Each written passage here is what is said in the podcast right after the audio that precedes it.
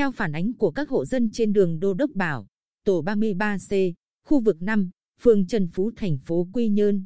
Từ nhiều tháng nay, ngày nào quán CEO 07 Nguyễn Tất Thành, thành phố Quy Nhơn cũng sử dụng hệ thống âm thanh với dàn loa công suất cực lớn, mở nhạc âm mỹ suốt từ 19 giờ đến 24 giờ, thậm chí có ngày hoạt động đến 12 giờ sáng.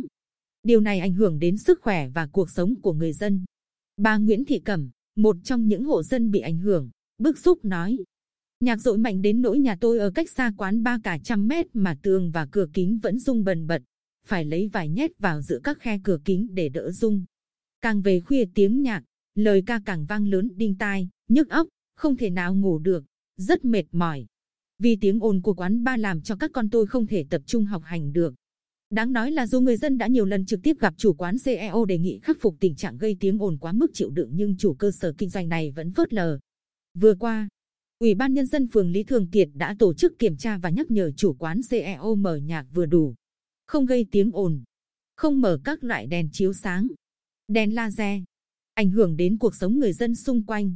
Tuy nhiên, chủ quán ba chỉ giảm bớt âm thanh trong vài ngày, sau đó vẫn trở lại như cũ.